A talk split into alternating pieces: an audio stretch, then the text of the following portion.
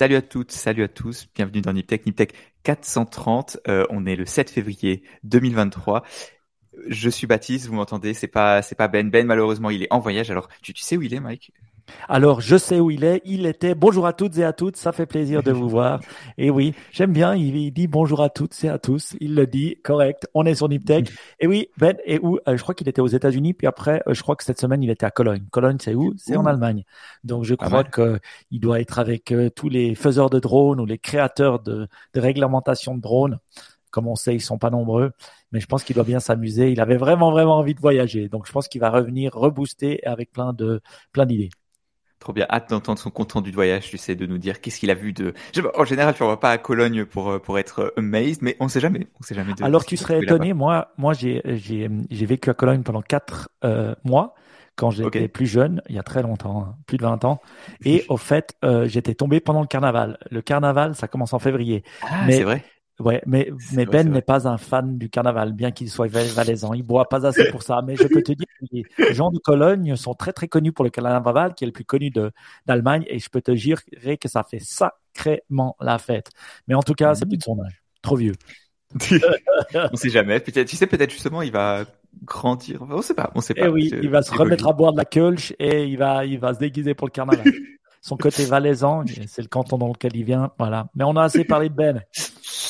mais, mais oui, du coup, euh, qu'est-ce que maintenant j'ai perdu le, le fil. Euh, mais d'abord, on voulait parler de de, de toi, Mike. Tu as fait une petite initiative récemment. Oui, exactement. Et d'ailleurs, on va le poster bientôt. Mais comme d'hab, hein, on aime faire un peu de pub pour ce qu'on fait. Euh, comme ça, après, vous avez hâte d'écouter. Alors, vous savez, on, euh, sur Niptech, on fait ben voilà les Niptech chaque deux semaines. On fait aussi des Niptech Explore ou des Niptech Inspire. Ça nous permet de faire des choses qui sont un peu différentes de ce qu'on fait tout le temps. Donc euh, chacun d'entre nous euh, a, le, a le droit de le faire hein, et le fait. Et là, j'en ai fait un, un Niptech Explore, Explore euh, sur les soins palliatifs. Les soins palliatifs, c'est quoi? C'est quand euh, on est en train, on va bientôt mourir ou on est proche de vraiment la mort. Euh, bah, c'était une, une, personne responsable pour ça de l'hôpital universitaire de Genève et euh, franchement c'était génial. Donc j'ai vraiment bien parlé avec elle, c'était cool. J'ai pu poser plein de questions. Vous me direz, oh c'est glauque comme sujet, mais pas tant que ça, vous verrez. Et c'est important des fois de parler de sujets dont, qui nous sortent de notre zone de confort. En tout cas moi, ça m'a ça m'a sorti de ma zone de confort.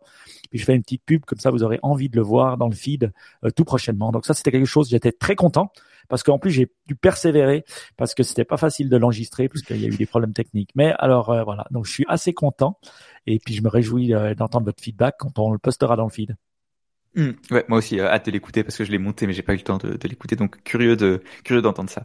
Euh, moi, de mon côté, je voulais partager euh, très rapidement parce que tu m'as dit que, que ce serait intéressant. Euh, je me suis inscrit donc, euh, vous savez, donc Google, ils ont leur concurrent de ChatGPT qui s'appelle euh, Lambda, donc c'est et ils ont un, ils ont fait une app d'où, en fait, ils ont ouvert l'accès sur liste d'attente à une app qui s'appelle Test Kitchen. Donc, en gros, c'est l'endroit, le, le, laboratoire pour essayer leur leur IA et et ça se voit que c'est vraiment, ils sont encore plus prudents que OpenAI parce que du coup, j'ai donc je me suis inscrit, j'ai eu l'accès parce que j'ai dit que j'étais américain et que je faisais pour pour euh, oh. pour université. Donc forcément, ça va un peu plus vite que si tu dis que tu es un Suisse euh, lambda, quoi. Et euh, du coup, ça, voilà, voilà. lambda. T'as as vu le jeu de mots, c'est pas mal. Pas mal pour le jeu de mots. Ouais. Mais euh, et donc le donc juste pour dire donc c'est très basique. Euh, en fait, il y a trois modes d'interaction parce que ça permet pas d'en fait d'interagir librement avec le modèle. Il y a trois modes d'interaction. Là, je les ai sur mon téléphone. Donc le premier c'est euh, je veux euh, en gros tu peux dire au modèle de se comporter comme un objet et il va parler comme si c'était un objet. Donc par exemple, oh imagine que tu es Saturne et parle comme si tu étais la planète Saturne. Tu vois. Ça c'est bien, mais bon c'est assez limité quoi. C'est pas aussi intéressant que ChatGPT. Le deuxième c'est euh... Attends, qu'est-ce que c'est? Ah voilà, tu peux lui demander en fait des, euh, des guides pour faire quelque chose. Donc tu dis ah euh, dis-moi comment apprendre le ukulélé et il va te dire apprends le ukulélé en cinq étapes. Ce qui pareil c'est bien mais j'ai pas tellement de choses à faire enfin que j'ai besoin de, de, diviser en plusieurs tâches. Et le dernier alors là c'est tu peux parler librement avec lui mais ça parle que de chiens.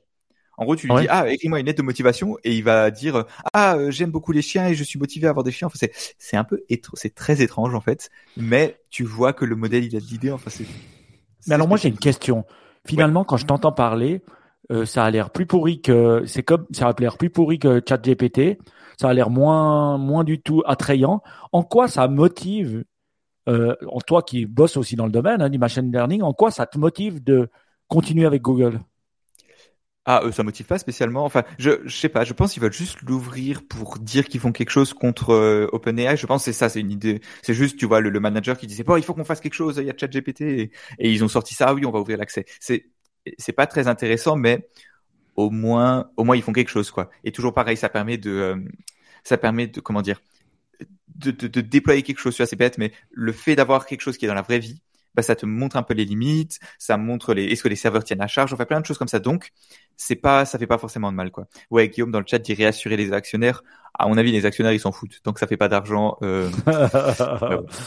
Mais ça, c'est peut-être un sujet dont on peut, qu'on peut aborder un peu maintenant, tout ce que Google est en train de faire, justement, dans ce AI on dit, voilà, une, question qu'on entend, c'est de se dire, bon, qu'est-ce que Google va faire pour répondre? Et puis c'est vrai que comme d'hab, eux, ils ont beaucoup plus à perdre de perdre leur search actuel parce qu'ils font tellement d'argent avec les Google Ads et aussi les Google Shopping et tout ce qui s'entoure que est-ce que finalement euh, te répondre à ta question par une vraie réponse, est-ce que ça sert les intérêts de Google?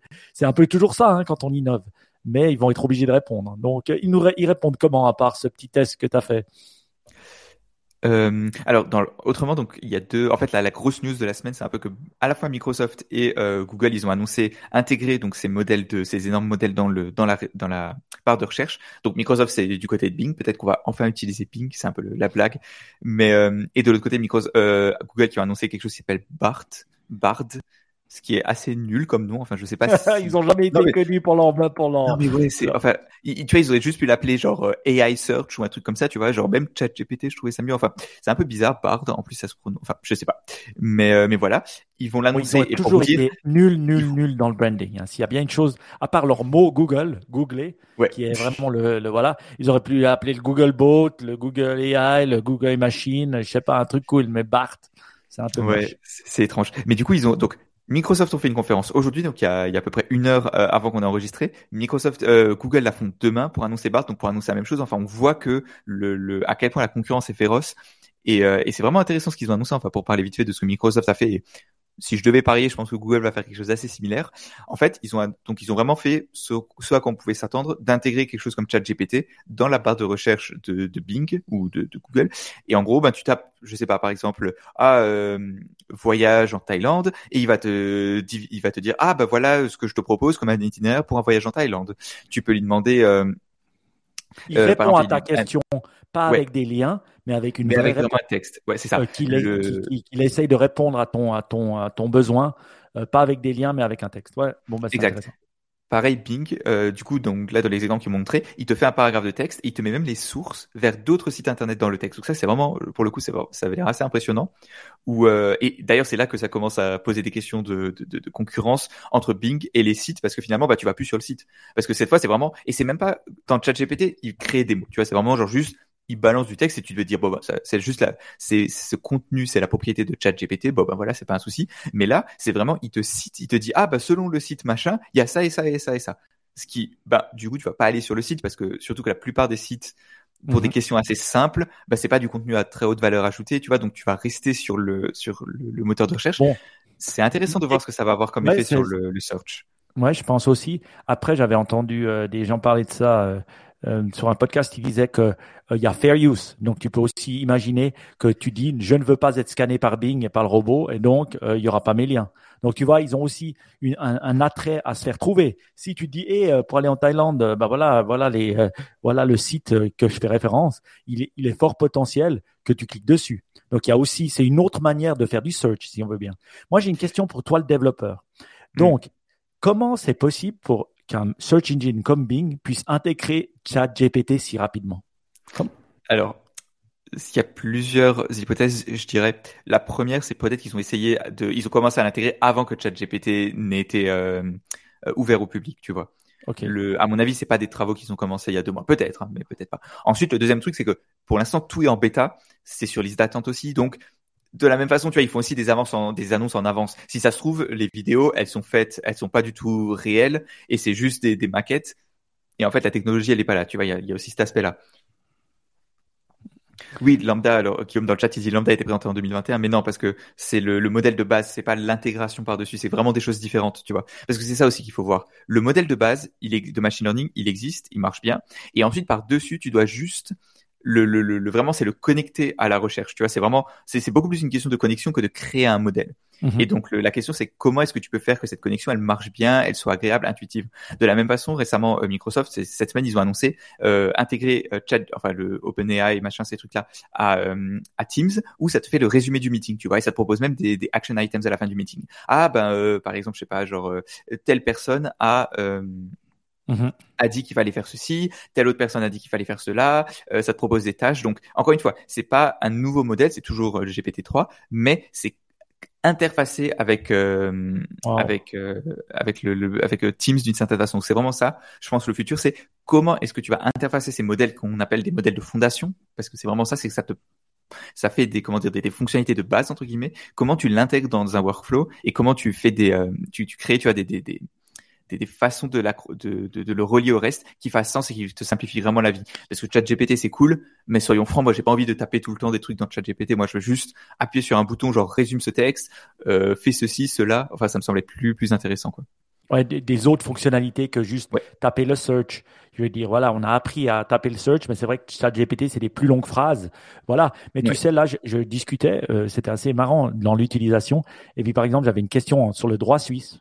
Euh, un truc tout con mhm. que normalement tu vois aurais fait ah mince je vais pas ouvrir le le code des obligations je vais pas le lire mais tu sais j'ai eu le réflexe de me dire maintenant j'ouvre ChatGPT et je tape dedans bah, j'ai eu la réponse à ma question dans les deux secondes c'était pas quelque mhm. chose de compliqué mais c'est toujours un truc que tu sais pas parce que un t'es pas avocat donc euh, après, il te dit, bah voilà, il y a ça, ça, ça, ça, ça, ça, ça, ça, ça. Et c'était assez marrant d'avoir une réponse assez claire sur ma question. Tu vois, et ça, mhm. c'était vraiment quelque chose où là, j'aurais dû demander à un avocat, clairement ou parce que je n'allais pas ouvrir le CO, tu vois. Et puis le fait de chercher dans, dans Google, ça m'aurait donné des liens que j'aurais dû aller voir. Là, en cinq minutes, euh, même pas cinq minutes, en 10 secondes, j'avais ma réponse. Et, hmm. et, ça, ça me fait penser le dataset. Donc, on dit le dataset est important, ChatGPT 2021, on dit que, donc pour toi, c'est qui les potentiels énormes gagnants avec des datasets euh, énormes euh, euh, qui pourraient, sur lesquels on mettrait un ChatGPT-like et qui aurait vraiment du succès? Selon toi, c'est qui? En fait, la façon dont on a présenté le machine learning pendant, pendant quelques années, c'était ah, euh, c'est vraiment ceux qui vont avoir les données, qui vont réussir à faire des modèles de machine learning puissants.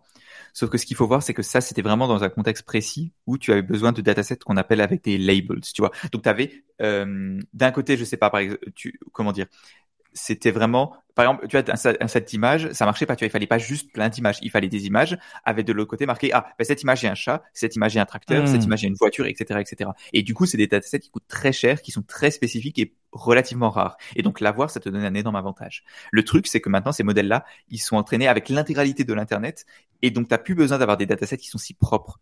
Et vu qu'il faut tellement de données, en fait, bah, les seules sources de données vraiment énormes qui sont disponibles, bah, c'est l'internet entier, en fait. Donc, à moins que tu sois, par exemple, tu vois, si t'es Google et que t'as accès à YouTube, ça, ça peut être un avantage concurrentiel. Si t'es, tu vois, si t'as vraiment un accès à une, mais pas à des, quand tu vois, c'est pas, c'est plus à telle société, à quelques données. C'est vraiment, il faut avoir accès à quelque chose de la taille de l'internet, tu vois. Et globalement, à la limite, c'est Google. Que Twitter, on parle du firehose de Twitter. Est-ce que ça, c'est assez gros? Twitter, c'est ça commence à être ce genre de taille là, tu vois. Mais euh, maintenant que tu vois qu'on dit Twitter, Facebook, euh, Google, tu vois, il n'y a pas beaucoup d'entreprises qui ont tellement de données et qui ont en plus la capacité, parce que pareil, techniquement derrière, c'est très compliqué à faire après. Donc, je pense pas que regarder ça sous l'angle de telle personne à telle donnée, c'est, je pense pas que c'est ça qui va donner le, la différence. De la même façon, je te disais avant, ah, parce ce qui est intéressant, c'est pas tant le modèle de, de fondation, parce que ce modèle-là, comme chez PT3, comme Lambda chez Google, bah, de toute façon, à un moment, tu vas pouvoir l'utiliser avec des API. Ce qui est intéressant, c'est qu'est-ce que tu vas construire derrière. Tu vois, par exemple, tu disais, ah, bah, c'est vachement pratique pour des questions d'avocat, par exemple. Sauf que Google, ils vont pas construire un service de, de, de legal counseling ou un truc comme ça, parce que c'est trop petit pour eux tu vas avoir une autre startup qui va le faire, tu vois. Et donc c'est vraiment comme ça qu'il faut le voir. C'est c'est des technologies qui sont relativement fondamentales et de toute façon il va y avoir un écosystème dessus. Je mhm. pense que c'est vraiment comme ça que moi en tout cas je, je le verrai. Quoi. Mhm. Donc toi tu dis de, pour les généralistes, bah, finalement ça sera un généraliste, ça sera celui qui sait le mieux scraper le web. Et puis c'est vrai que Google là, euh, c'est ou, des Bing like, c'est les mieux parce qu'ils le scrapent en real time, donc euh, ils savent mhm. aussi comment les mettre dans, enfin comment les organiser, puis peut-être comment euh, mettre le AI pour le rechercher. Après toi tu dis les, les datasets plus, plus, plus précis, comme, euh, je sais pas, un avocat avec tous les cases des avocats euh, euh, suisses ou la jurisprudence, ben là, là, ça pourrait faire sens à un dataset précis dans des use cases bien, bien définis, si je comprends. Possiblement, ouais, c'est ça. Mais encore une fois, est-ce que c'est des datasets Ils doivent quand même relativement grands. Donc, je suis pas sûr que peut-être qu'avoir le dataset ça peut aider, mais en fait c'est de toute façon des choses qui vont être, tu vois par exemple le dataset des legal case en Suisse, ça m'étonnerait pas que ce soit des données qui sont ouvertes. Tu vois. Oui, t'as raison, as raison. Encore une fois, c'est et le dataset va pas suffire. Tu vois, il faudrait de l'expertise et tout, et donc je pense pas qu'on peut dire ah bah telle entreprise a telle donnée donc ils vont ils vont réussir sur ce segment tu vois. Je pense que la question qu'on doit se poser là c'est qui va réussir à construire le truc tu vois. Mais c'est est-ce que ça va être feature or an app? Est-ce que finalement le chat GPT like ça va devenir une feature de tous les moteurs de recherche qu'ils feront? Bon voilà c'est ça sera dur à monétiser. Ou est-ce que ça va être une app spéciale que tu pourras monétiser? Donc euh, là, ça, ça, va être les deux probablement, mais c'est, on se demande quand même. Mais, mais mm. quand même, moi, je suis, je suis assez content. Euh, franchement, j'ai, regardé, j'ai regardé un truc sur Twitter qui disait le nombre de, de temps euh, que les gens avaient mis pour arriver à, à un certain nombre d'utilisateurs. Euh, mm. TikTok a mis presque, je crois, deux ans pour arriver à 100 millions d'utilisateurs, et il disait que, à ton avis, combien de temps a mis ChatGPT? Et alors j'ai vu le, le, le graphe aussi, voilà. Mais ça, ça deux, a mois. deux mois, ce qui est fou. Mais maintenant, il faut aussi, il faut aussi comparer ce qui est comparable, tu vois. Un genre, je suis sûr si tu mettais par exemple, je sais pas, genre euh, un jeu mobile à la con, tu vois, genre Flappy Bird ou ce genre de truc. Je suis sûr que tu as aussi des charts comme ça parce que. Ah oui. Tu, tu, vois, c'est juste un site web, ChatGPT. C'est très facile d'aller sur le site web, de te connecter, d'essayer un peu. Ça a fait le buzz. Oui, c'est incroyable, mais ah, je sais pas. Je pense que c'est aussi très sensationnaliste. 100 millions, tu vois. 100 millions, je veux dire. C'est énorme. C'est énorme. Et puis en deux mois. Donc, ce qui est assez étonnant pour moi, c'est que la planète en a parlé. Tu vois, des jeux, ça, ah ça, en parle un peu. Sûr. Mais là, des montants. Et puis en plus, je sais pas à quel point on pouvait lui parler chinois. Hein, J'ai pas testé. Donc voilà, je sais pas à quel point on, a, on avait intégré toutes les langues ou tout, tout, toutes les méthodologies pour lui lui parler. Donc c'est quand même assez dingue. Je me dis en deux mois d'arriver à 100 à 100 millions alors que TikTok ça avait mis deux ans et puis c'était déjà l'exemple. S'il parle suisse-allemand, je pense qu'il parle chinois. je ne veux pas parier, mais. ouais. Mais non, non, non, clairement, je pense que c'est vraiment. Il y a vraiment un truc, tu vois, et le, le, le, le je pense que c'est à raison qu'il y a tellement d'utilisateurs. Maintenant, la question, c'est comment est-ce que tu industrialises ça et comment est-ce que les apps se créent derrière? Et à mon avis, le, là, ce qu'on a vu avec Bing, je pense que c'est super intéressant parce que ça te montre vraiment que le, tu peux pas, enfin, c'est pas aussi simple entre guillemets que de juste mettre ChatGPT dans Bing, tu vois. Il y a des questions de comment est-ce que tu le fais pour que ça fasse sens. Par exemple, c'est bête, mais tu vois ta, ta question d'avocat, bah t'as pas de source, tu vois, si tu veux vérifier. Oui, et imaginons que ce soit une question importante, et je, tu vois, je, tu fais pas confiance à ça. Alors que dans Bing, il va te mettre un lien vers un site. Ouais, c'est clair, c'est clair. Et du coup, bah, raison. Là, c'était assez simple, donc je me disais c'est bon. Mais si je devais signer un contrat basé sur ChatGPT, non, je le ferais pas. Tu vois, j'irais quand même demander à quelqu'un. T'as raison. Il y a, il y a cette côté de la preuve que en fait, j'entendais quelqu'un qui faisait un. Euh, ils ont posté ça dans notre signal, hein, euh, dans notre groupe signal. Je vous, je vous recommande de venir, euh, de venir y participer si vous aimez écouter l'émission. Et puis, c'était un peu l'arbre le, de décision. Est-ce que j'utilise ChatGPT pas? Et puis, c'est vrai que tu dois lui faire confiance. Et puis, tu dois être sûr de pouvoir vérifier si c'est vrai, d'une certaine manière. Donc, le lien pourrait permettre de vérifier si c'est vrai. Tu vois la, la réponse ce qui serait intéressant, tu vois, c'est les 200 millions de gens qui ont utilisé ChatGPT. Quel pourcentage a, tu vois, a vraiment un usage pour lequel tu vois, il serait prêt à payer, tu vois? Et qui, tu vois, des, 100 millions, si maintenant il fallait payer, je sais pas, 5 dollars par mois, qui est-ce qu'il garderait? Ben moi, je te dis, pas J'ai entendu dire que euh, ils allaient nous facturer ça à 7 dollars par mois, Microsoft, pour intégrer ChatGPT à Teams. Et moi, je peux te dire qu'en tout cas, euh, dès que c'est bon, euh, pas, on va, on va voir. Mais moi, c'est quelque chose que je serais. C'est l'intégration à Teams que tu payes. C'est pas ChatGPT en soi. Oui. Tu vois, parce que ChatGPT, c'est cool et tout, je dis pas le contraire, mais il y a certains usages pour lesquels tu vois, tu peux vraiment déjà l'utiliser. Tu vois, pas en parler euh, euh, avant l'émission, tu vois, de faire des lettres de motivation, ce genre de trucs. Là, je vois le, le, use case. Mais tu vois, par exemple, pour t'aider à coder, en toute franchise, c'est un peu mieux que Stack Overflow. Tu vois, pour qui est ce que les développeurs utilisent, mais c'est pas un produit fini non plus, tu vois. Et moi, enfin, j'ai utilisé un peu, ça marche pas, ça marche bien, mais ça marche pas assez pour que je sois prêt à payer. Et, donc, tu fais pas copier-coller de ton code dedans et puis ça te l'améliore pas? J'ai pas passé des heures en toute franchise, mais j'avais pas, tu vois, c'est toujours pareil. À un moment, tu veux que les choses soient juste faites, et il faut, pour moi, il faudrait que, que l'outil soit plus, soit plus fini. Ok. Mais ça existe déjà, tu vois, ça existe. Le GitHub Copilot, ça, ça fait ça. Donc, encore une fois, je pense, le, le, c'est vraiment une question de comment est-ce que tu l'intègres et comment tu crées des apps innovantes. Et c'est ça que je suis impatient de voir, c'est quelles, euh, quelles apps vont être créées avec ça, quoi. Ben moi, j'avais une question pour toi, vu que tu es un peu un, un, un, un, tech guy, et puis euh, voilà, c'est que, alors, on sait tous qu'il y a eu le ballon le ballon chinois, comme on l'appelle maintenant, le fameux ballon blanc. Et euh, voilà, il s'est fait tirer dessus euh, par les Américains, à juste titre, hein, qui a quand, même dû un peu se défendre, alors en, en ayant en, poliment dit aux Chinois qu'ils allaient le faire. Alors là, ma question n'est pas du tout géopolitique, machin. Alors, imaginons, Baptiste travaille pour la NSA ou pour un des grands groupes cachés de la CIA est une brute, et par magie, je bah voilà, j'ai réussi à récupérer le ballon, je te le pose sur ton bureau et je te dis, allez, trouve-moi le plus de trucs possible. Comment tu t'y prendrais? Est-ce que c'est possible de trouver des informations? Je ne sais pas exactement. Déjà, je pense qu'il est intéressant de voir, c'est pourquoi, enfin, pourquoi est-ce que maintenant on voit des ballons? Parce que récemment, en fait, il y a eu des techniques de machine learning qui permettent de voir les vents, tu vois, de d'analyser un peu. Parce qu'en fait, un ballon, juste, ouais, pour revenir un peu en arrière, le ballon, il sait pas se diriger lui-même. Il va juste, il suit le vent. Oui. Et donc le souci, c'est que bah, si le vent, il, t'es en Chine et tu veux que le ballon il aille aux États-Unis bah, et que le vent il va dans l'autre sens, ça, ça marche pas. Mais le truc, c'est que la stratosphère, bah, c'est très grand et du coup il y a des vents qui vont dans tous les sens. Et en fait, si tu sais juste te mettre dans le bon, euh, parce que tu peux changer d'altitude. Et donc si tu sais te mettre à la bonne altitude, tu peux juste suivre le, aller dans le vent qui t'intéresse et tu peux le suivre comme ça. Et, euh, et, hmm. notamment Google, ils avaient développé ça pour, ils voulaient faire un moment du, du de l'internet, tu sais, un peu comme Starlink, mais avec des ballons. Et donc ils avaient développé ça et, euh, et, en fait ils arrivaient à contrôler les ballons parce que justement en changeant la hauteur. Hmm. Et donc c'est pour ça aussi qu'on voit maintenant des ballons parce qu'on a cette technologie là qui est finalement assez récente. Ouais, ça s'appelait le Project Loon et euh, le, le, truc de Google. Et donc maintenant, qu'est-ce que tu peux euh, analyser avec le ballon? Ça dépend de comment il est fait. Tu vois, genre si, imaginons que ce soit un usage militaire, et donc tu vois, tu prévois un peu ce genre de truc. Normalement, et j'ai entendu que c'était le cas, il y avait des explosifs à bord pour que le ballon s'autodétruise en partie. Ce qui, entre nous, je l'aurais fait aussi, tu vois. Enfin, ça, me semble assez, assez logique. Euh, donc après, ah, j'ai du mal à dire. Je pense ce que tu peux voir. Imaginons que tu récupères le ballon en bon état. Tu peux voir un peu les capteurs, tu vois. Et à partir des capteurs, bah, tu vois vite quelles informations tu peux récupérer, mais tu peux pas faire beaucoup plus que ça. Normalement, l'électronique tout est encrypté. Tu vois, maintenant, pareil, tu vois, si tu récupères un MacBook, tu peux rien en tirer parce que tout est euh, tout est euh, encrypté. Pareil, l'informatique, normalement, euh, enfin tous les composants informatiques et tout sont standards. Tu vois, le processeur, la mémoire, enfin, c'est relativement standard normalement. Donc, tu peux pas en tirer grand chose juste de voir quel modèle de processeur ou quoi est embarqué. Donc, franchement, ouais, je suis pas sûr qu'il qu puisse en apprendre beaucoup. Même si, je serais quand même curieux de savoir, tu vois. Mais.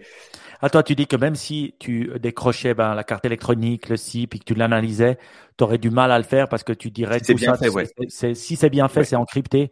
Et donc, c'est assez difficile pour eux de justement savoir. Alors, ma question, c'est comment ils ont su que c'était un ballon chinois?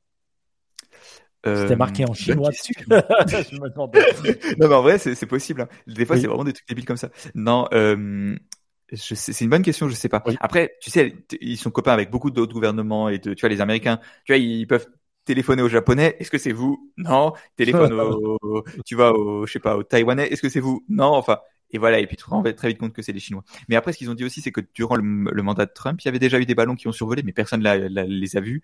Donc, ça se trouve, le, la CIA le ah, savait depuis longtemps et ils les suivent. Donc, j'ai l'impression que c'est plus une question de, euh, ils se sont fait avoir cette fois. Enfin, il y a des gens qui l'ont vu et qui n'ont pas pu le cacher, mais ouais, c'est le genre de domaine. Il y a tellement d'informations qui est qui est secrète que très, très joué la carte au moment où c'était politiquement euh, fort pour eux de le faire. Non, Alors non, ils ont été obligés. Non, non, non, non, ils étaient obligés.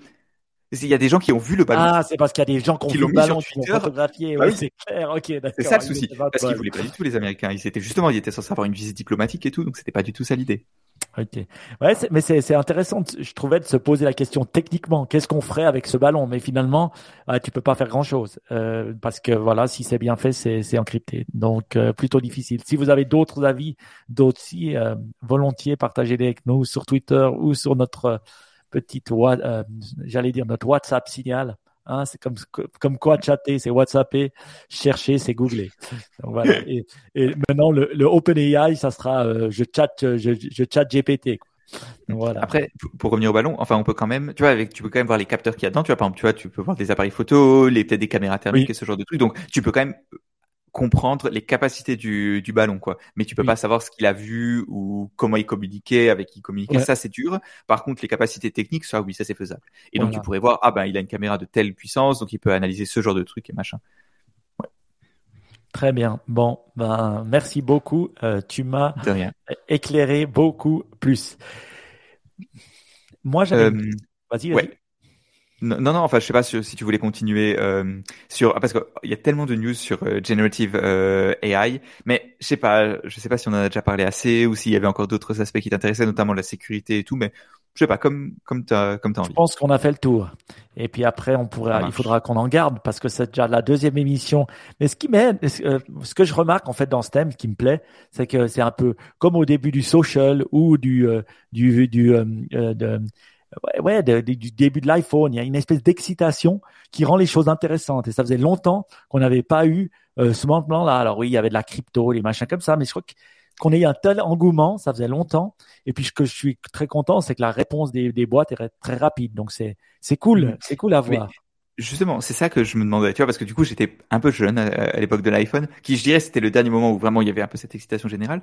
Mais est-ce que c'était aussi soudain? Parce que là, j'ai l'impression que tout le monde est tellement à l'affût de qu'est-ce que c'est le prochain truc, qu'est-ce que c'est, tu vois, il y a, y a, tellement le, le, réflexe pavlovien de on va devenir riche, il faut y aller, c'est l'opportunité du siècle, tu vois, genre un peu comme la crypto, il y avait un peu cet aspect-là aussi. Et je me demande si il n'y a pas aussi ça. ça. En 2008, 2007, quand il est sorti, faut savoir que après, bah, oui, il était beau, moi, d'ailleurs, j'avais un ami qui était un fan d'Apple qui en avait acheté un. Je l'avais regardé, si ça. Il n'y a pas tout le monde qui a sauté dessus. Euh, on sentait que c'était révolutionnaire, mais quand on l'utilisait, c'était clunky, comme on dit en anglais. Voilà. Mm. On n'avait pas les apps. Hein, c'est venu deux ou trois ans plus tard, hein, les apps. D'ailleurs, Steve Jobs n'aimait pas, mais ils l'ont quand même finalement fait, puis ça a été leur grande réussite. Et donc, ouais, t'étais un téléphone avec un gros machin, mais il, il fonctionnait pas très bien. Aussi, je me souviens, mon pote qu'on avait un, il, a, il, et ça coupait souvent quand t'appelais, parce que ça marchait pas très bien. Alors qu'à l'époque, avec ton Nokia, je peux te dire que ça marchait nickel, euh, les appels. Il y avait aucun souci, ça coupait jamais. Enfin, ou presque jamais. Et, donc, il y avait pas, tu sentais qu'il y avait quelque chose, mais c'était, tu sentais que c'était une révolution dans la forme, mais tu t'imaginais pas encore une révolution dans l'usage. Et aussi, c'était pas aussi rapide que maintenant. Je veux dire, oui, il y avait des réseaux sociaux, tout ça, mais la rapidité de l'information, elle n'était pas aussi phénoménale. Mais tu sentais qu'il y avait quelque chose. Euh, voilà. Et puis je trouvais que la même chose dans le social, c'est venu, mais petit à petit. C'est pas tout de suite venu euh, comme un espèce d'énorme boum, comme euh, ChatGPT est arrivé. Mais peut-être c'est dans l'air du temps, hein, ça va, tout va plus vite maintenant. Donc euh, voilà, ça c'est c'est le vieux qui parle. Hmm. ah mais intéressant de, de voir le, la comparaison. Parce que tu vois, on a aussi, j'ai l'impression, tu vois, en tant que technophile, on a tendance à très vite s'enthousiasmer, mais des fois, c'est peut-être pas. Bon, bah, moi, ce qui m'a étonné, c'est d'en parler au café, au travail, et, et, j'en parlais autour de moi et beaucoup beaucoup de gens en avaient entendu parler. Mais je veux dire, et qui l'avaient testé. Tu vois, moi c'est ça aussi qui m'a étonné, c'est des gens qui l'avaient testé. Euh, hmm. qui avaient été sur ChatGPT, qui s'étaient inscrits, qui, qui sont pas forcément des monstres technophiles, mais qui s'intéressent et puis euh, qui trouvaient ça cool. Et, et, ça, je trouve quand même assez dingue euh, que c'est c'est pas limité au monde tech, parce qu'ils ils hmm. envoient un avantage. C'est pour ça que je je trouve ça vraiment génial. Tu vois, même les gamins, tu montres ça à un adolescent, tu vois, nous on, avait nos, cousins, je leur ai montré, puis je leur ai dit ah, puis tu sais, il faut pas leur montrer deux fois, hein, parce que quand ils voient qu'ils vont économiser beaucoup beaucoup plus de temps, ils vont pas devoir écrire leur leur dissertation, tu vois, je disais à ma à ma, à ma, nièce, bon voilà, ben ouais, tu dois faire des fois des des, des, résumés des livres. Alors vraiment le truc bête à demander à des gens maintenant. Alors là, tu peux lui demander de te faire un résumé de n'importe quel livre, il va te le faire en 200 mots, 300 mots, 500 mots, il n'y a pas de souci. Hmm. Donc euh, ça, c'est vraiment des trucs finalement qui du jour au l'autre, voilà. Et je parlais euh, à quelqu'un qui connaît la, une des personnes qui est responsable pour l'éducation euh, des, des, hautes écoles dans le canton de Fribourg. Eh ben pour eux, c'est une énorme question. C'est comment est-ce qu'on réagit face à ça? Est-ce qu'on l'interdit Mais est-ce qu'on peut vraiment l'interdire? Tu vois, tu dois te positionner parce que l'utilisation, elle est déjà là, tu vois, sans que tu le saches. Donc les écoles, elles sont perdues parce qu'elles savent pas comment se positionner. Non, mais je suis, c'est pour ça, on va, on va en reparler dans Niptech, c'est sûr, mais je suis, je pense, on peut le dire, ouais, on est curieux de voir comment ça va se passer et comment, ouais, enfin, comme, quels vont être les impacts de la société, parce que c'est peut-être, allez, le, dernier point euh, qu'on peut faire là-dessus, c'est que la vitesse à laquelle, avec laquelle les gens et, euh, notamment bah, même dans les sphères tech disent ah c'est dangereux, il faut se méfier, euh, le ça va voler les ça va faire perdre des emplois ou même des, critiques un peu plus valides parce que faire perdre des emplois c'est un peu le truc bon soyons francs c'est un peu le, niveau zéro de la critique je dirais tu sais. Mais euh, mais il y a quand même beaucoup de, de critiques, de, de, questions légitimes, tu vois. Est-ce que ça va pas créer beaucoup de, de mauvaises informations sur Internet? Est-ce qu'on va pas être encore plus submergé de spam? Enfin, y a, je pense qu'il y a vraiment des des, des, des, des concerns, des des, des, des, des, inquiétations, des, des inquiétudes. des inquiétudes, merci, qui sont légitimes. et, euh, la vitesse à laquelle c'est arrivé, tu vois, la, vitesse à laquelle notre cerveau il a été entraîné pour dire technologie, attention, c'est dangereux, ça va changer la société. À quel point c'est arrivé, franchement, moi, ça m'a assez bluffé. Mm. Ou peut-être j'écoute trop de podcasts tech. Ouais, je sais pas. Peut-être. Possible. Bon, du coup, euh, prochain sujet. Je, suis pas encore aussi bon Ben en transition par contre, mais je faut, faut, faut pas lui dire. Bon, c'est deux ans d'expérience. Hein. Les transitions de Ben, elles sont mythiques. Déjà, je vais te dire un truc. Quand on était, euh, on a commencé à faire de la radio en 2002, euh, à la fréquence banane, il était déjà mythique pour ses transitions. Et à l'époque, on faisait parler des DJ qui avaient rien à dire. Donc les DJ, ils parlaient, puis ils étaient, ils étaient très durs à interviewer puisqu'ils avaient rien à dire. Euh, ils, ils commencé. Donc euh, et les transitions de Ben, elles, étaient déjà magiques. Donc, Je vois. C'est euh, c'est presque 20 ans 20 ans d'expérience, on va dire, de transition. Il est né bon en transition, on va dire. il y a un gène probablement. Il y a un gène à la transition. Oui. Ce, ce, vers quoi on voulait transitionner, c'est euh, le nouveau euh, réseau social fondé par le cofondateur d'Instagram, euh, qui s'appelle Kevin Systrom, et c'est en gros comme, il le décrit, c'est un genre de TikTok pour les news. Je, déteste quand on décrit un produit comme ça, mais le fait est que c'est facile. Et euh, en gros, c'est un genre de TikTok, mais pour l'écrit, pour les news, où le but c'est d'utiliser vraiment l'intelligence artificielle pour recommander des news. Et, euh, et, je trouvais ça vachement cool. En tout cas, l'idée, parce que je suis pas, on peut pas encore s'inscrire, c'est sur liste d'attente. Mais en tout cas, ça, ça me, ça m'intéresse, ça m'intrigue pas mal. Oui. Tu disais que toi, si tu étais sur liste d'attente. Ouais. Et ce qui est étonnant, c'est qu'en fait, euh, c'est quand même une news qui nous a tous parlé parce qu'elle a été repostée au moins trois ou quatre fois sur notre groupe Signal. Et donc, mm. ça m'a, quand, quand j'ai ce genre de truc, ça veut dire que l'attente est, là. C'est-à-dire, d'un côté, tu as Kevin Systrom, bah voilà, le fondateur, un des cofondateurs de, de, de, d'Instagram, euh, qui connaît très bien le, monde du réseau social. On sait que le monde des news, il est un peu broken. Hein, le monde du journalisme, voilà, il y a beaucoup de critiques sur Twitter, pas Twitter, euh, faire confiance aux journaux, enfin si ça. Euh, et on sait que eux ben, sont bons dans l'UI finalement, hein, dans le user interface. Ils mm. sont bons potentiellement dans ce qui est social. Ils prennent un problème qui a, qui est ça. Et donc la question c'est, euh, ça s'appelle Artifacts, je crois. C'est est-ce que ça va fonctionner ou pas? Alors bien sûr, on s'inscrit. Étant suisse, je pense qu'on sera les derniers sur la liste à recevoir l'invitation euh, mobile. Mais selon toi, toi quand tu vois ça, est-ce que tu penses que ça réussit ou c'est juste un fad parce qu'ils sont connus? Je sais pas, en, tout temps, c'est dur de, je pense c'est très dur de prédire ça parce qu'il y a aussi un effet un peu random. Juste, si t'as des gens qui y vont et il n'y a pas de raison qu'il y ait pas de gens qui y aillent, bah, il suffit qu'un réseau se crée, qu'il y a un besoin. Enfin, c'est, c'est très dur à prédire. Maintenant, je pense que il y a des chances que ça vienne. Je veux dire, les gens, ils en ont marre de Twitter. Je pense que il y a pas beaucoup de gens à qui tu parles qui disent ah Twitter, ça s'est amélioré ces derniers temps.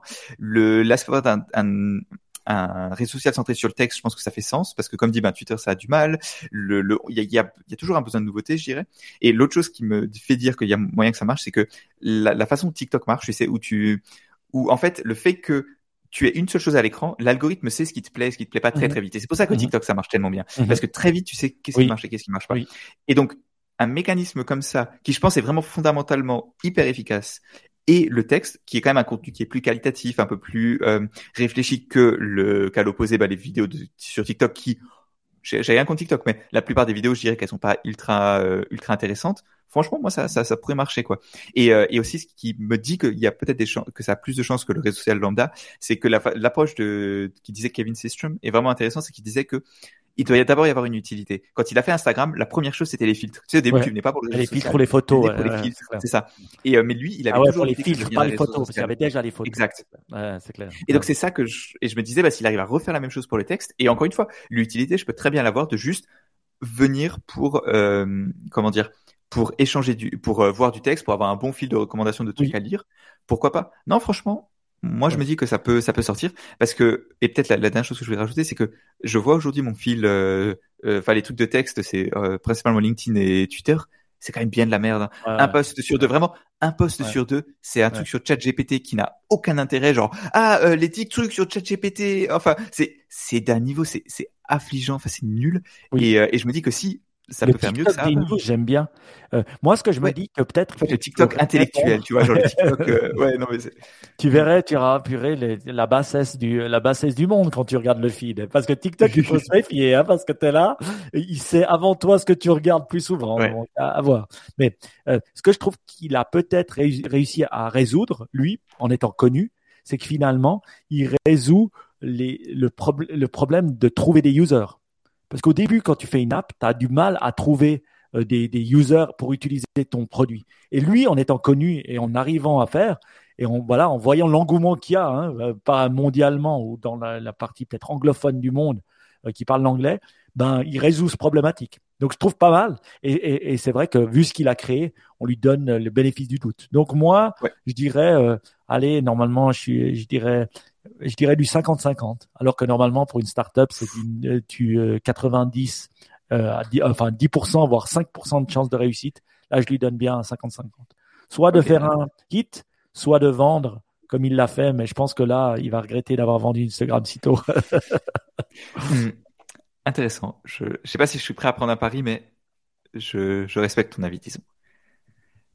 Euh, mais du coup, la prochaine news dont on voulait parler peut-être, et euh, ouais, je pense sera la dernière, c'est euh, Mark Zuckerberg qui, euh, ré, euh, comment dire, qui a, qui a, enfin le stock de, de, de Facebook qui a explosé en bourse, qui a, qui a gagné. On disait que ils étaient dans les tréfonds de la bourse. Bientôt les GAFA, il y aurait plus Facebook parce qu'ils avaient perdu tellement de valeur.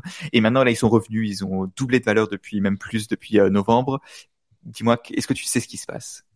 Bah, ce qui est marrant, c'est qu'en fait, on le disait tous on le disait tous que finalement les fondamentaux étaient quand même là, que je crois qu'ils régénèrent quoi 30 milliards par quarter de revenus. Donc c'est pas une start-up euh, qui a déjà un c'est plus une start-up, deux c'est une start-up qui génère du pognon ou une grande entreprise qui génère du pognon et c'est vrai que avec un type qui avait eu des problèmes de branding, c'est vrai, hein, parce qu'on lui a tapé dessus euh, à juste titre, hein, sur tout ce qui s'est passé dans les réseaux sociaux.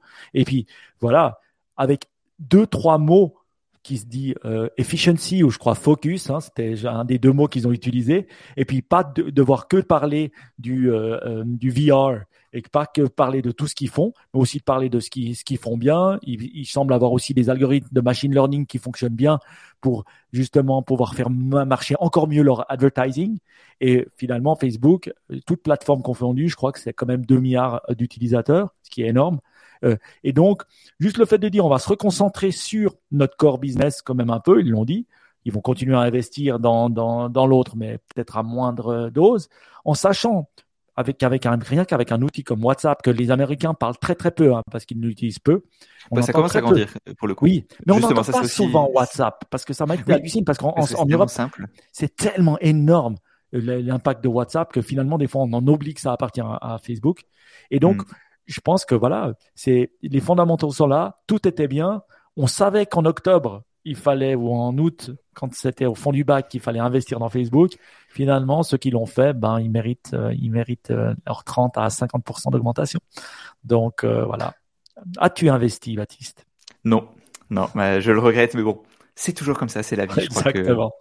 il, y a, il y a une chose qui est vraie à la bourse, c'est que finalement, euh, j'avais vu une, j'avais entendu une étude que sur les sept ans ou les même les dix dernières années, les plus grands mouvements à la hausse ou à la baisse, ils sont dans les quatre ou euh, même à la hausse, c'est, c'est au fait sept ou huit jours. Donc en fait, si tu jamais présent, bah en fait tu gagnes, tu gagnes jamais. Donc euh, il faut être toujours toujours présent à la bourse de manière euh, qui fait du sens. Moi personnellement, oui, je me suis posé la question est-ce que tu investis euh, euh, dans, dans Facebook? J'ai failli le faire. La raison pour laquelle je l'ai pas fait, c'est que maintenant je déteste investir en monnaie étrangère. Pourquoi? Parce que j'ai perdu tellement des fois d'argent sur le taux de change que maintenant, mmh. ben, j'investis que dans des monnaies, euh, ma monnaie principale, presque que dans ma monnaie principale qui est le franc suisse. Donc voilà, j'ai appris. Euh, Est-ce que c'est un bon principe? Je sais pas, mais c'est mon principe en tout cas. C'est pas mal. C'est bien d'avoir des principes comme ça. Tu poses pas de questions. Je pense que c'est ça. Euh, c'est très bien. Mais c'est mm. intéressant. Et puis, c'est peut-être le, le, monde pour voir que, en fait, ces grandes boîtes tech avec des bons fondamentaux, comme euh, Facebook, comme Google, comme plein d'autres qui existent, on va pas dire plein, hein, mais comme les GAFA, elles vont rebondir. Hein. Elles ont peut-être eu un moment plus difficile. Peut-être un qui a peut-être plus de difficultés, je pense, dans les prochains mois, c'est quand même Amazon. Amazon, euh, pourquoi? Parce que je pense qu'Amazon, ils sont, liés aussi à l'achat des gens. Et ils ont toujours pensé que bah voilà, les gens continueraient à acheter en ligne, en ligne, en ligne. On voit que maintenant, partout, et moi j'ai eu les résultats, euh, par exemple des JFK, je les ai vus pour euh, différents pays européens. En fait, on voit que euh, ça stagne, c'est monté jusqu'à 40%, puis maintenant c'est redescendu jusqu'à 30%. Et donc, et, le trend continue. Donc, le online va pas encore continuer à grandir. Il est arrivé à un certain plateau, peut-être il gagnera, mais il gagnera plus autant qu'avant. Donc je pense que celui qui est un peu plus difficile à cerner, c'est peut-être Amazon parce que bah voilà, il se base aussi pas mal sur euh, sur les achats des gens, notamment en ligne. Voilà. Donc euh, ça, hmm. c'est et pour ça, je trouve qu'il y avait une news qu'on a mis aussi dans les, les notes de l'émission qui était intéressante, c'est qu'ils ont commencé à mettre euh, une limite euh, pour faire payer la livraison de Amazon Fresh pour tout ce qui est aliments. Donc je pense que hmm. maintenant ils font la free delivery. Oui. Parce que du coup, c'est un service pour faire se livrer les, euh, non pas les, les paquets normaux, mais les paquets de, enfin, de courses de, qui sont frais. Et donc ça, ça coûte, ça coûte très cher. Et avant, il y avait une limite genre très basse, à genre 30 dollars. Et donc tu pouvais te faire livrer genre limite, euh, t'achetais quelques kilos de bananes et tu, ils venaient te livrer. Et maintenant, donc il faut une limite à 150 dollars qui est assez élevée. Donc tu vois que ils veulent plus perdre de sous. Je oui, pense c'est un peu ce truc-là, tu vois. Non, non, t'as raison, t'as raison. il y, a vraiment cette dynamique de, tu sais que c'est trop beau et que ça peut pas continuer. Et, un peu comme Deliveroo, et là, bah, c'est le moment où cela. Oui, mais oui, c'est ça. Uber, où, tu sais, à l'époque, un, tu pouvais aller balader en taxi pour euh, cinq fois moins euh, euh, qu'un qu'un taxi. Et, on sentait que c'était pas possible. Et puis qu'il y avait le combat Lyft Uber. Et puis finalement tout le hmm. monde se battait. Et puis toi, tu, c'était le consommateur qui gagnait. Mais je pense que ce combat-là, il est terminé. Donc on a eu hmm. pendant la pandémie où voilà, ils voulaient gagner des clients. Et puis maintenant, bah, 150 francs ou 150 dollars, c'est un peu le montant qu'on a en tout cas en Suisse pour pas payer la livraison si tu allais par exemple à leshop.ch qui est détenu par un grand groupe qui s'appelle la Migros en, Suisse ou COP. Je crois qu'il y a aussi des, des, montants qui sont plus ou moins similaires. Donc ils arrivent à être finalement euh, assez euh, la même chose. Donc ils vont se battre, ils vont, ils vont devoir commencer à se battre autrement que sur le prix Amazon. Et je dois dire, pour bien les connaître, parce que je travaille, euh, on va dire, avec eux ou pour eux, je sais pas comment le dire. mais, contre eux. non, non, pas contre eux. mais je dis, ont une de leurs forces, c'était toujours d'avoir un prix qui est au marché. Et puis maintenant, avec les, aussi les problématiques des prix qui augmentent, ils vont avoir du mal. Donc euh, Amazon, euh, je pense que voilà, euh, ils vont avoir besoin d'AWS ces prochains temps. Mm. Ouais, donc curieux de voir aussi comment évoluer avec la pub aussi. Je pense que c'est vraiment le truc, c'est est-ce que tu vois, ça va rester tellement pourri l'expérience sur Amazon parce qu'il y a tellement de pubs. Enfin, oui, c'est infernal. Tu vois, si tu cherches, en gros, si tu veux acheter quelque chose, si tu veux découvrir, enfin, c'est impossible de découvrir des choses sur Amazon parce qu'il y a juste tellement de pubs, d'arnaques, de mauvaise qualité. Enfin, c'est ça, c'est vrai. Ça, c'est vrai aussi une chose. Voilà, ils doivent, ils doivent vraiment. Tu, tu, tu, dois faire confiance à Amazon que finalement, s'ils te mettent un produit en haut, c'est vraiment le, le meilleur produit. Tu vois, Google. Enfin, tu sais que c'est que de la pub. Ouais, c'est du sponsor. C'est ça le souci. Ouais, de plus en plus, moi, moi qui suis voix derrière, je vois bien.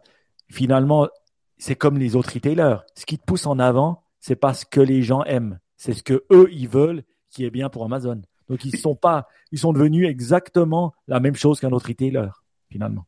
Ils sont pas mm. seulement, c'est pas les reviews qui donnent, qui les bonnes reviews qui te font remonter seulement ton produit. C'est combien tu payes et combien Amazon se fait de marge. Exactement la même chose que les autres retailers. voilà. Mm. Ouais, non, c'est clair, c'est clair. Et maintenant, je crois que c'est le moment de, euh, on a, je pense qu'on a bien un peu euh, parlé des news, disons et tout. C'est le moment de la section Ask Tech. Et, euh, et, la question alors de cette semaine, c'est euh, Coolman qui la demande sur Twitter, c'est seriez-vous prêt à faire évoluer votre podcast vers un modèle avec des micro-encouragements crypto comme propose Out Fountain App? J'ai l'impression que cette question est là un, an de retard, tu vois, genre le, pic de la crypto c'était il y a un an, là je, je c'est un peu moins dans la hype, mais du coup c'est peut-être le bon moment pour se poser la question. Est-ce que est-ce que ce, ce, genre de truc ferait sens? Je sais pas ce que tu en penses, Mike. Ben, je dirais que en tout cas, en termes de podcast, euh, je l'ai jamais testé personnellement, mais j'en ai beaucoup entendu parler qu'en Chine, les microtransactions étaient assez monnaie courante dans le monde du podcasting. Et que finalement, un créateur de contenu, il pouvait facilement se faire payer par d'autres. Euh, pourquoi? Parce que les apps de podcasting ou les apps de va, elles étaient faites pour ça. Maintenant, deux ans plus tard, je suis pas retourné en Chine pour voir si c'est vrai ou j'ai jamais moi-même testé ou vu euh, quelqu'un le tester. J'en ai, je l'ai lu et je me dis que oui, je crois moi au micro-paiement pour les podcasts. Je le crois à fond parce que moi, quand j'aime un épisode, honnêtement, je l'aime beaucoup et je le partage. Et donc, je serais tout à fait prêt à payer, à donner quelques trucs pour, pour, pour des choses que j'ai écoutées, que j'ai trouvé vraiment géniales, un franc, voilà. Mais il faudrait que ça soit intégré à mon, à mon, à mon, à mon, euh, lecteur. donc moi personnellement, je suis prêt à le faire. Il faudrait que Spotify l'intègre parce que maintenant j'ai tout sur Spotify et je veux pas changer parce que je veux avoir un one-stop shop et je serais prêt à donner un dollar comme ça, 50 euh, centimes, à des émissions que j'écoute. Maintenant, si on le met au niveau de Niptech, je veux dire, nous, on le fait pas pour gagner de l'argent. Je veux dire, on le fait tous à l'extérieur de notre travail. Donc, si on faisait payer quelque chose, ben, on devrait faire un peu comme Guillaume Vendée, donner encore plus de valeur aux gens. Et la question, c'est quelle valeur on pourrait leur donner pour leur dire payez-nous par rapport à avant. Donc, est-ce qu'on bloquerait certaines choses? On devrait vraiment le faire semi-professionnellement. Ouais, c'est ça le souci. C'est toujours pareil. C'est est-ce que c'est plus une, si c'est plus une contrainte pour nous, je pense qu'on le fera pas en fait. C'est un peu ça le. Mais comme la ça sort de la crypto ou pas derrière, personnellement, que ça soit mm. des bitcoins, je pense que ça, c'est plus une problématique pour moi au niveau du paiement parce que c'est pas aussi simple que envoyer euh, chez nous en Twint euh, finalement que d'utiliser de, la crypto puis avoir un porte-monnaie en crypto. Donc, est-ce que la crypto est la solution? Pour moi, non. Est-ce que le micro-paiement est une solution? Je dis totalement oui. Et j'aimerais bien que des plateformes comme Spotify ou euh, Podcast d'Apple ou plein d'autres hein, qui existent l'intègrent. Parce que je pense que les gens qui adorent un podcast, comme moi quand j'adore un podcast, je, suis prêt à donner de l'argent. Donc moi, je crois en ça. Maintenant, je ne le crois pas à ce modèle pour Niptech, parce que ben voilà, on n'est pas. Euh, il faudrait qu'on le fasse plus professionnellement si on le faisait. Hmm. C'est intéressant. Je le contexte où j'ai vu que ça marchait vraiment, c'était pour les. Euh...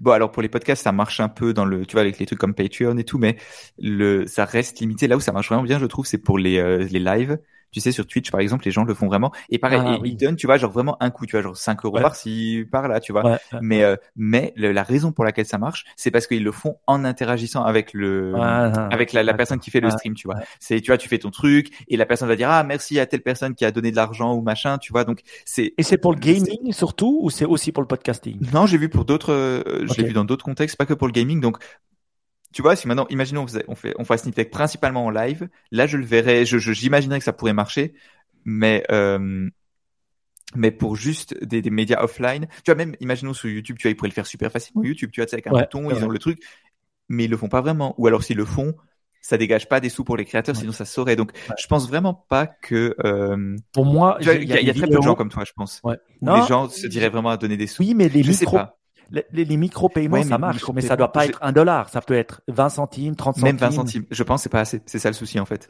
Ou alors, tu, tu, vois, le, pour que le, pour le créateur ça fasse une différence, il faut quand même que ça, tu vois, genre, je suis sûr, quelqu'un comme, euh, tu vois, les, les, créateurs qui ont des trucs comme Patreon, le, fait que ce soit régulier, c'est super important. Sinon, tu n'arrives pas à en dégager des revenus. Oui. Et, ah, je sais pas, franchement. Ça doit être prédictible, tu dis pour ouais, c'est ça. Dire, je lâche mon job et puis voilà, maintenant je fais une newsletter euh, Substack ou je fais un truc.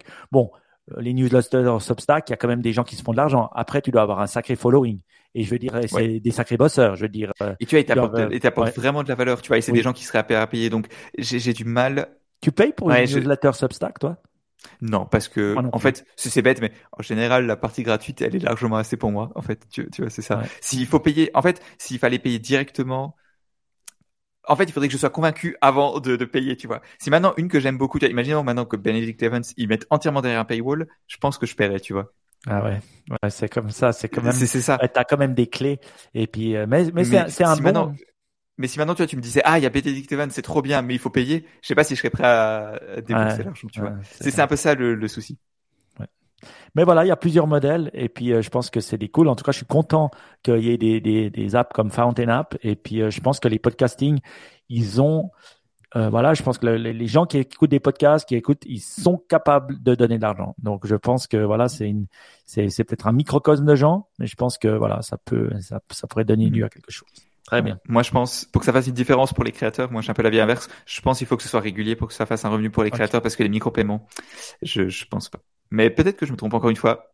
Je, j'espère que l'avenir me donnera, me donnera tort. Euh, mais maintenant, donc, après la partie Asking vous savez ce qui vient. La partie inspiration. Un bol d'air. Et donc, de quoi on parle cette semaine, Mike? Très bien, la partie inspiration, ben, euh, j'espère que comme, euh, comme moi, vous avez fait vos objectifs pour la fin de l'année, parce que là, on est le 7, enfin, pour toute l'année, parce que là, on est le 7 février. Donc, normalement, on se laisse toujours jusqu'au 31 euh, janvier pour, voilà, écrire un peu ses objectifs, écrire ce qu'on veut faire. Et toi, Baptiste, est-ce que tu as fait ça cette année? Euh, En toute franchise, non. Enfin, je sais pas, c'est le genre de choses, et peut-être que j'ai tort. Donc voilà. Mais je, toutes les un peu un peu tout ce genre de le genre de choses, le genre de pratiques dont on parle dans le dans, dans la partie inspiration quoi. Il faut vraiment que pour moi qu'il y ait un besoin, tu vois, que je me dise ah ça peut m'apporter quelque chose, je vois un peu le truc, tu vois. Je c'est le genre de pratique j'arrive pas à les sustain si je vois pas le tu vois si si je vois pas un bénéfice pour moi et dans le contexte où voilà, j'ai, j'ai, disons que pour l'instant, je suis encore dans une phase de la vie où t'as des for où t'es forcé à évoluer, tu vois, ou parce que tu vois, t'as des changements et tout et tout. J'ai, du mal à voir le, le, l'intérêt de faire des objectifs ou, tu vois, j'ai l'impression que c'est plus stressant qu'autre chose. Enfin, je sais pas. Peut-être que je me trompe, mais euh, voilà. c'est peut-être que tes objectifs sont assez clairs dans ta tête. et ils n'ont pas besoin d'être écrits, parce que comme tu dis, on est quand on est dans ton, on est dans des phases de vie où, voilà, on sait que voilà, on travaille, on, on a étudié, puis maintenant on cherche un job, et puis donc c'est des phases où on est, on est, on est assez clair, c'est vrai. Mais je pense que c'est toujours bien, même 3, 4, hein, moi j'essaie toujours de les diviser par, ben voilà, famille, par les, le fait de, d'avoir un, des objectifs, qu'est-ce que je vais contribuer, des objectifs de santé mentale, des santé corporelle, des objectifs de financière, des, des objectifs au fin, en, euh, disons en, euh, au travail. Donc j'ai un peu comme une roue et puis j'essaie de, de, de faire ça. Je l'ai fait donc cette année.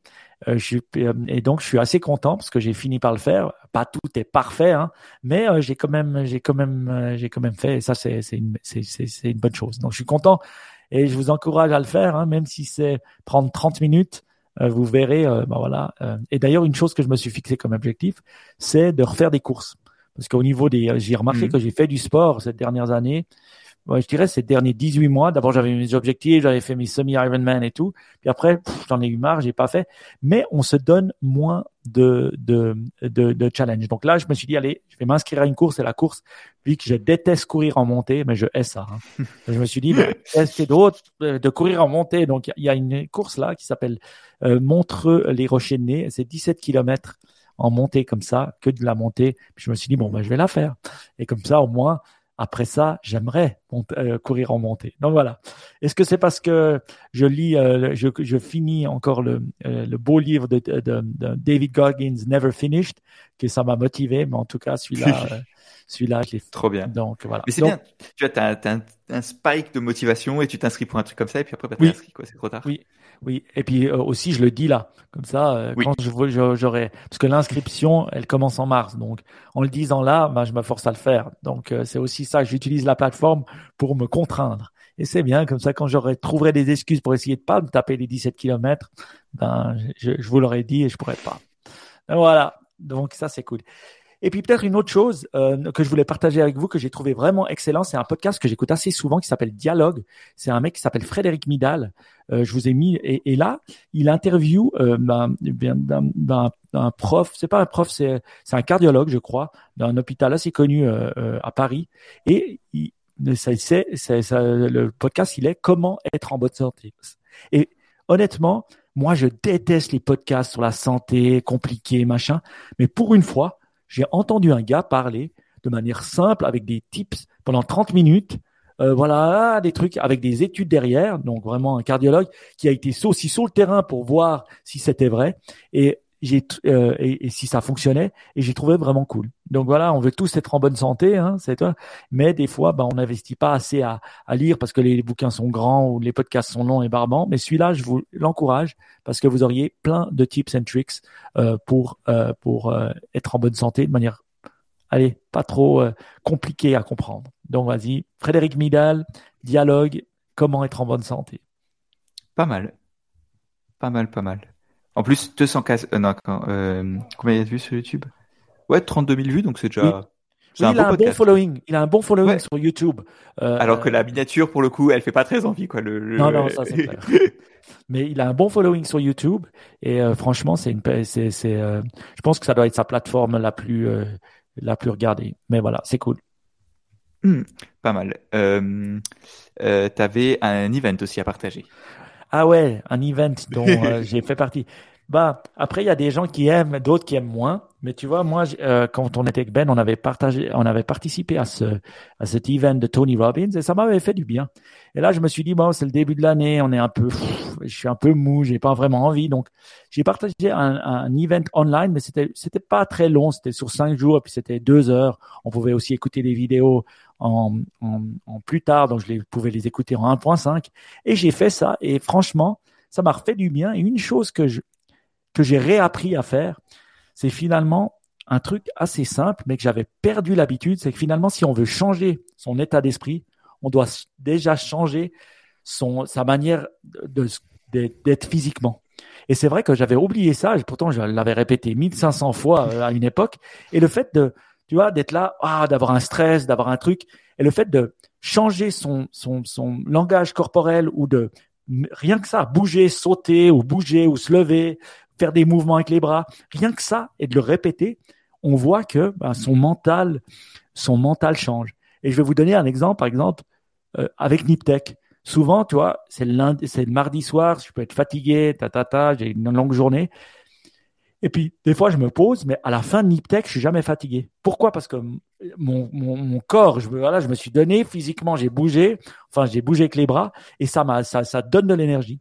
Et voilà, donc je vous encourage vivement ben, à bouger quand vous avez un petit stress, quand vous avez un truc, quand vous avez un machin, quand vous êtes une, pensée une grosse pensée négative ou un gros stress, ben voilà, bougez les bras, sautez en l'air comme ça, et vous serez étonné.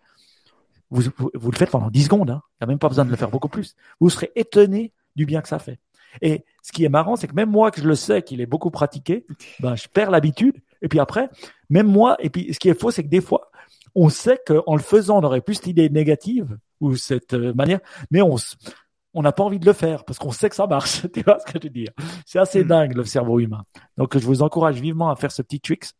Euh, voilà, vous sautez un petit coup pendant 10 secondes, puis après vous allez écrire vos objectifs pour 2023. Euh, pas mal, oui. Le, c'est marrant, tu sais, ce genre de truc où il faut, euh, où il faut quand même le, comment dire, le réinfuser, tu vois, le, le, rappeler, parce que sinon tu, le, tu perds l'habitude. C'est comme le sport. Oui. Ouais, mais j'aurais tendance à dire, tu vois, tu as des habitudes comme ça qui sont très, euh, ça devient une habitude et tu penses plus. Oui. Et tu as des choses qu'il faut constamment. Euh, et, je sais pas comment ce qui différencie les deux catégories. Tu vois, c'est pas clair. Quelle bah, pratique devient une bah, habitude Moi, je pense que ça, ça doit devenir, comme il est dit, un habit, euh, atomic habit. Ça doit devenir une habit. Ça doit devenir. Tu sais, tu discutes même pas. C'est comme ceux qui font les douches euh, froides. Je veux dire, eux, ils discutent pas avec eux-mêmes. Ils font la douche froide, c'est tout. Je veux dire, ils ont appris que voilà, ça va être peut-être désagréable les 30 premières secondes, mais c'est comme ça. Et je pense que euh, c'est, c'est, c'est quand tu le sais, tu le, tu le fais plus. Mais je pense que la pratique, elle vient. Et si tu vois, quand tu as par exemple des events comme ça que tu fais pendant un, sur sur quelques jours, mais tu le refais tellement souvent qu'après ça devient presque une habitude parce que tu te rends compte que ça fonctionne. Donc euh, l'appétit vient en mangeant. Donc faire. Hmm.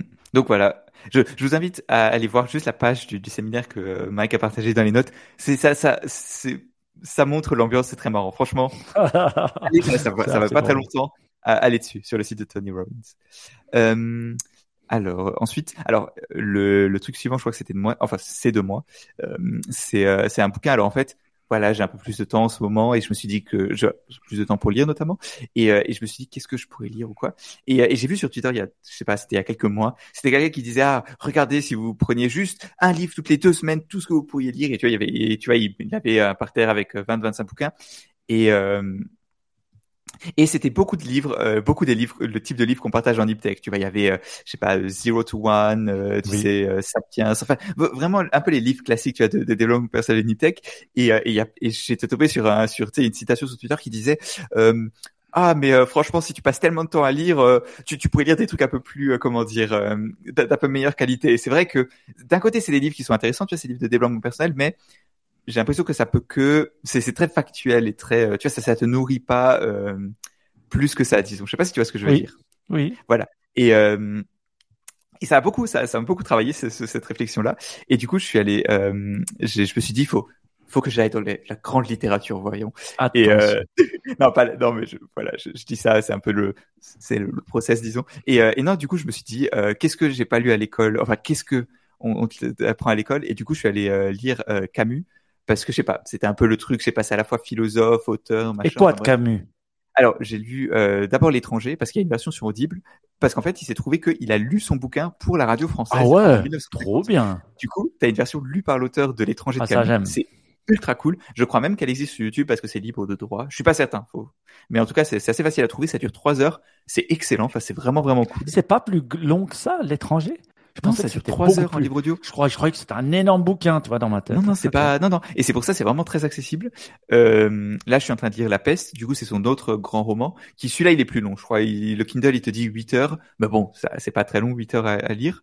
Et, euh, et c'est vraiment, alors, c'est plus dur de faire une review et te dire, ah, c'est vraiment euh, concret, ça t'explique des choses et tout, mais c'est nourrissant d'une façon différente. J'aime beaucoup. En plus, c'est bête, mais c'est en français, donc c'est aussi peut-être euh, après être allé aux US, tu vois, ça fait une bonne euh, une bonne transition. J'aime beaucoup et euh, et je serais aussi curieux de savoir. De, de, lire, je trouve les les livres, les classiques, mais de les écouter comme ça. J'y ai pas pensé, tu vois. Je me dis toujours ouais non un classique comme ça. Moi, j'ai jamais lu Albert Camus, hein, mais je dis euh, de dire bah, bah, je l'écoute pas, mais je le lis. Enfin, je le lis pas, mais je l'écoute. Mhm. C'est peut-être intéressant, puis c'est une autre manière de découvrir l'auteur, donc c'est cool. C'est intéressant. Je trouve que ça change pas grand-chose en tout sens. Maintenant, parce que du coup, j'ai écouté euh, l'étranger et je lis euh, La Peste, je trouve pas que ça fasse une énorme différence. Tu vois, le, je trouve mon cerveau, enfin, je, ce que j'en retiens, c'est assez similaire, donc. Ok. Très bien. Ouais, je, je sais pas. Je serais curieux de savoir d'ailleurs si t'as si as des retours sur ça ou si les auditeurs ils ont essayé, mais je, moins que ce que j'aurais pensé, tu vois.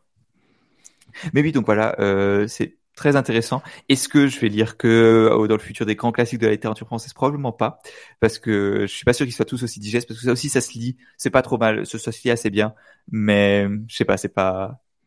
Mais voilà, mais en tout cas, ça fait un très bon complément. Et, euh, et je vais peut-être bah, à l'avenir lire un peu plus de fiction comme ça, parce que tu vois, ça te donne aussi oui. une façon de réfléchir sur la vie un peu moins, euh, comment dire, un peu plus libre d'interprétation, et je trouve ça agréable aussi. Et je pense que, tu sais, dans toute la lecture, au fait, on a des phases, il faut changer. Voilà, moi je dis, ouais, je lis que du non-fiction ou je lis que de la fiction. Et je pense qu'il faut varier entre la fiction et la non-fiction à des moments dans, dans son esprit. Et puis, euh, en fait, je vais quand même me, le mettre dans mes audibles, euh, l'étranger, parce que pour trois heures, il faudrait quand même que je lise. Euh, pour mon, pour ma, connaissance personnelle, il faudrait quand même que j'ai au moins lu ou écouté un livre d'Albert Camus. Donc ça, ça serait pas mal. Et puis j'adore quand les auteurs lisent leurs propres livres. Donc ça, c'est vraiment cool. Et puis savoir qu'Albert Camus, qui parlait bien d'ailleurs, euh, euh, a lu son livre, ça, c'est cool. Ouais. Non, non, clairement, il parlait. Enfin, c'est vraiment c'est grand plaisir. Franchement, et pour trois heures, il n'y a pas de raison. T'as raison. Il n'y a pas de raison de ne pas le, de ne pas le mettre dans sa liste. Bah, je vais finir avec la côte que tu vas devoir euh, traduire. Hein. Euh, Bon, comme d'hab, j'en ai mis trois dans la liste et puis à la, au dernier moment, j'en choisis une. Mais voilà, je choisis celle qui me parle le plus. Euh, T'es prêt? Je suis prêt. Alors elle dit la chose suivante. Courage does not always roar. Sometimes courage is the quiet voice at the end of the day whispering I will try again tomorrow. Marie-Anne Rad Radmacher. Pas mal, pas mal. Alors la traduction en français, du coup, euh, selon Tipel, c'est euh, le courage ne rugit pas toujours. Parfois, le courage est la voix calme qui, à la fin de la journée, murmure ⁇ Je réessayerai demain ⁇ ah, écoute, Deep DL, franchement, top la traduction. C'est beaucoup mieux que Ben. Ou Ben n'a des fois pas le temps de traduire, mais ça c'était très très très joli. Euh, ouais, j'aime bien. Et j'aime bien cette citation parce que finalement, on se dit ouais toujours le courage, c'est quelque chose de puissant, quelque chose de difficile, quelque chose qui nous demande. Ben, finalement, le, le courage aussi, c'est c'est ben, c'est de de se repointer et puis de refaire et puis de de revenir le lendemain et puis de continuer, de continuer, de continuer. Voilà. J'aimais bien cette euh, hmm. citation que j'ai trouvée euh, chez Tim Ferriss d'ailleurs. Hmm. Ouais, non, je pense qu'il a, il a aussi pas mal de, de, de quotes sympas, non?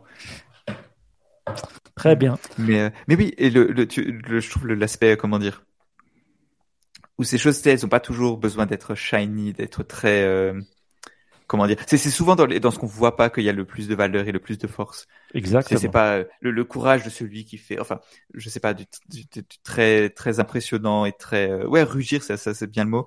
C'est pas c'est souvent pas le c'est comment dire c'est souvent un peu une façade finalement oui, et c'est ce que on dit. Il y a que cette citation qui dit quoi? C'est ce qu'ils pratiquent en privé euh, qui rendent les gens, bah voilà, connus en public. Mais voilà, c'est comme les grands sportifs ou les grands si. C'est tout l'entraînement qu'ils mettent qu'on voit pas, qui est difficile, qui est ou les écrivains, hein, toutes les tonnes de ou n'importe qui dans n'importe quel métier, toutes ces ces entraînements qu'ils ont mis, ces heures et ces heures et ces heures pour devenir ce qu'ils sont, qui euh, qui font de euh, les personnes qui sont. Donc voilà, je trouve que c'est une bonne, c'est un bon élément pour dire ça. Donc allez, on revient, on reviendra, on reviendra demain aussi. Hmm. Et euh, sur ce, c'est l'heure de conclure. Où est-ce qu'on peut te retrouver, Mike, sur euh, les internets? Parce que tu vois, maintenant, je suis en mode chat GPT, donc conclusion de euh, conclure un podcast. C'est l'heure de conclure. Comment peut-on te retrouver sur Internet?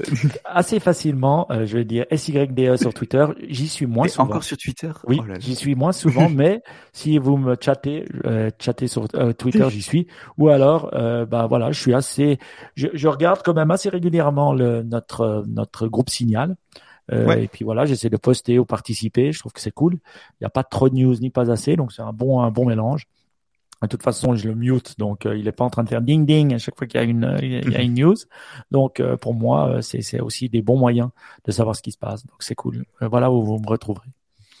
Hmm. Et euh, moi, c'est at bfright sur Twitter, mais je suis pas très actif. Enfin, euh, encore une fois, si vous voulez parler, je suis toujours euh, mes, mes DM. Je crois que mes DM sont ouvertes. Enfin, n'hésitez pas. Mais voilà, vous pouvez vous pouvez nous retrouver facilement. Sinon, toujours sur la Nip Technician, évidemment, vous pouvez juste envoyer un petit.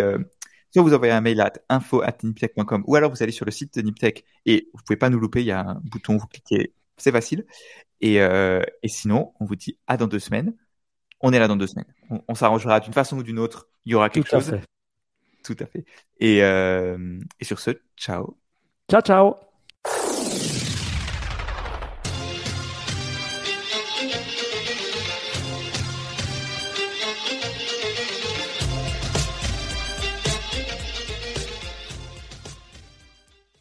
Bon, le, le, souci avec ces, tu sais, on avait demandé la dernière fois, est-ce qu'on doit continuer de continuer d'enregistrer le, le, le, après ce qu'il y a après l'émission? Le souci, c'est que il y a que les gens. En fait, les gens, ils vont pas dire non. Ils disent juste oui s'ils veulent le garder, mais pas non s'ils veulent pas le garder. Pas le garder. Non, non, mais je pense que tu sais. Oui, on peut le euh, garder. Uh, we get some extra time with Niptech et puis blablabla bla, bla, tu parles derrière après il faut il faut pas que ça soit des longs moments de vide mais c'est toujours le moment de la de, de, de, de du titre et c'est vrai que il y a, y a, eu beaucoup, il y a eu, on a parlé pas mal de, de AI, de chat GPT, mais on pourrait faire un, un, un, un, un petit, euh, petit euh. il y a le mot board qui m'est resté, tu vois. Euh. Test kitchen board, mais voilà, c'est un peu trop Google-esque. si Ouais, c'est bon.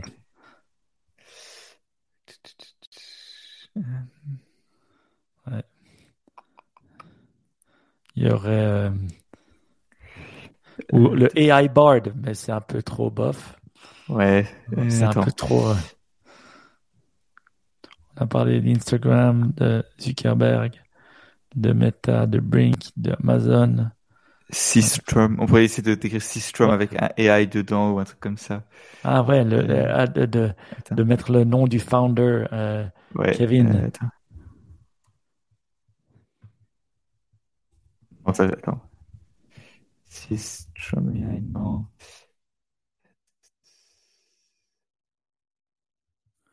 Tu pourrais l'appeler System Roam.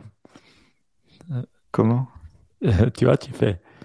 C'est System, mais tu, tu, ah. tu, mets le système, tu vois, tu mets 6 thèmes et puis tu mets en. en ah, c'est une idée. Hein.